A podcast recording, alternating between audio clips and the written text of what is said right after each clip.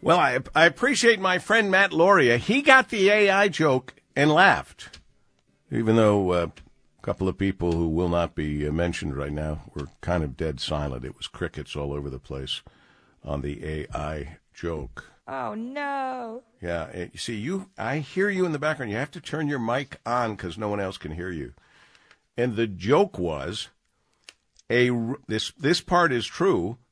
A robocall using artificial intelligence to mimic President Joe Biden's voice is urging voters in New Hampshire to skip the state's pivotal primary today.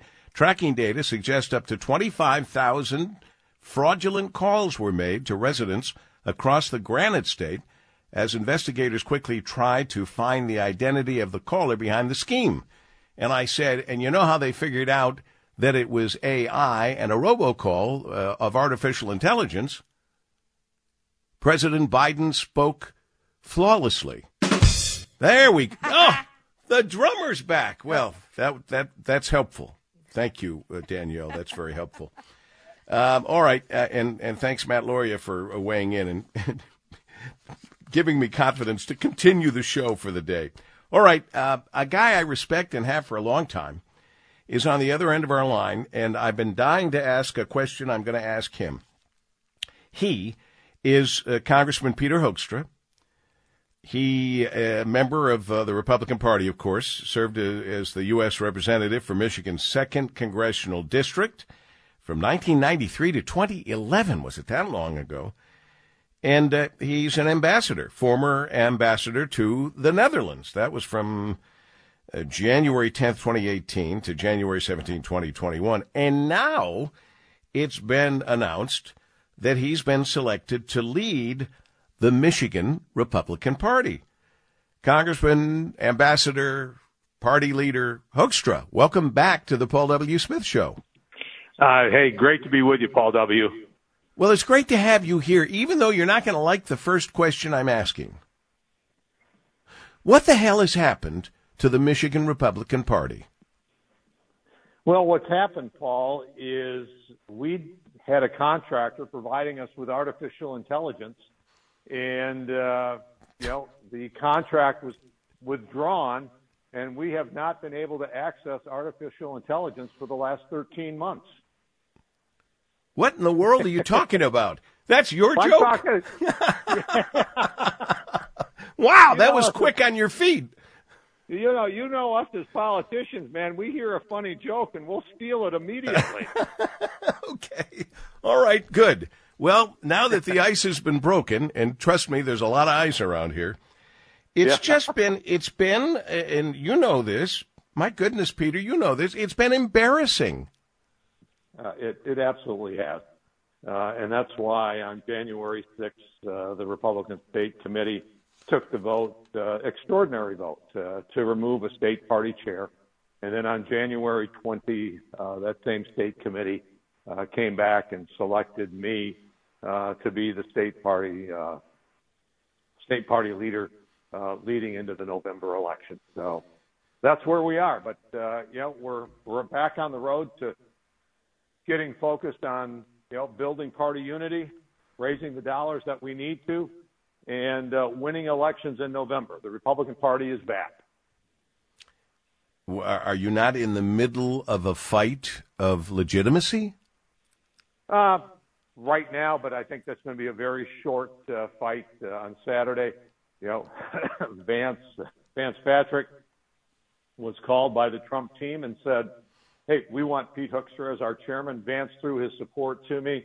Uh, Vance and I have, you know, uh, we've come together uh, to make sure that we're focused and uh, on November. It's a great relationship that Vance and I have. The other candidate in the race, Lena Epstein, same thing. We're united there.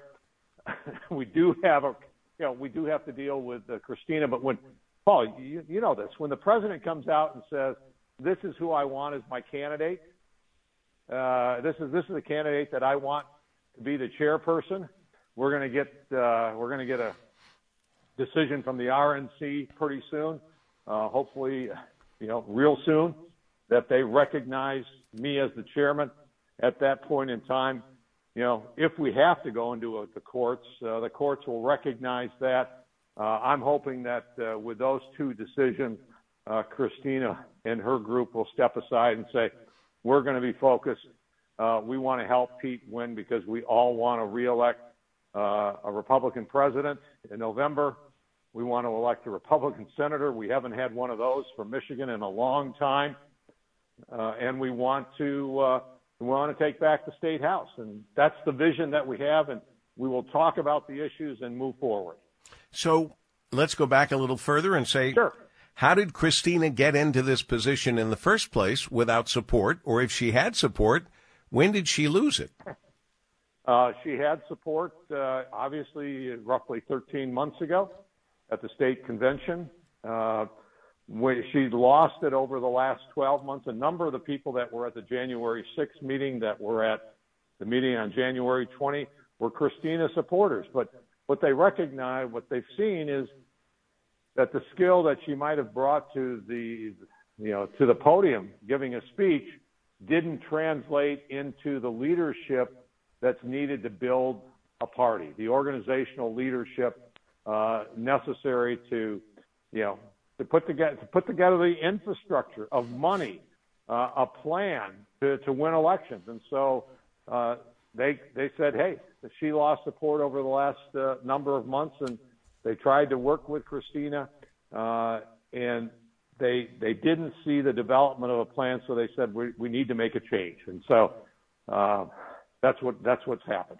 Well, what we've learned, uh, and what Kristina has learned, and everyone now knows, is the it seems to be the primary job of a state leader of a party is in fact to raise money and bring the money people together to to do that. Uh, we also learned though that uh, at least the last time around with Ambassador Ron Weiser, he was spectacular at raising money as he has done in the past nationwide, but he also threw in millions of his own dollars. And I'm I, am just wondering if that's going to be the pattern from now on, and are are you prepared to do that?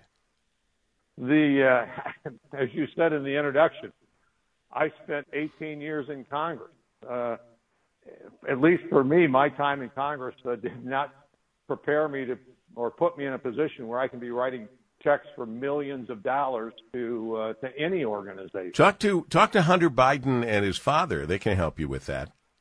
Maybe, but it, it's too late. I'm not going back to elected office. I'll get, I'll help others get elected, but uh, I'm not going down that route. This is a, a nine month singular focus for me to help us win in November. Does that mean that once you are able to accomplish that, you feel that you've done your, your job and you'll move on? I'll move on. I'll keep working, but I'm not getting back on the ballot. No, of course not. Yeah. Well, it's good to hear from you, and I hope you'll stay in touch with us. And I wish you good luck so that we can uh, get some semblance of a Republican Party back in the great state of Michigan. We will have that. We will be a worthy competitor to the Democratic messaging this fall. Thanks, Paul. Great to talk to you. Always nice talking with Congressman, Ambassador, all around nice guy, Peter Hoekstra, here with Paul W. Smith in Focus on WJR.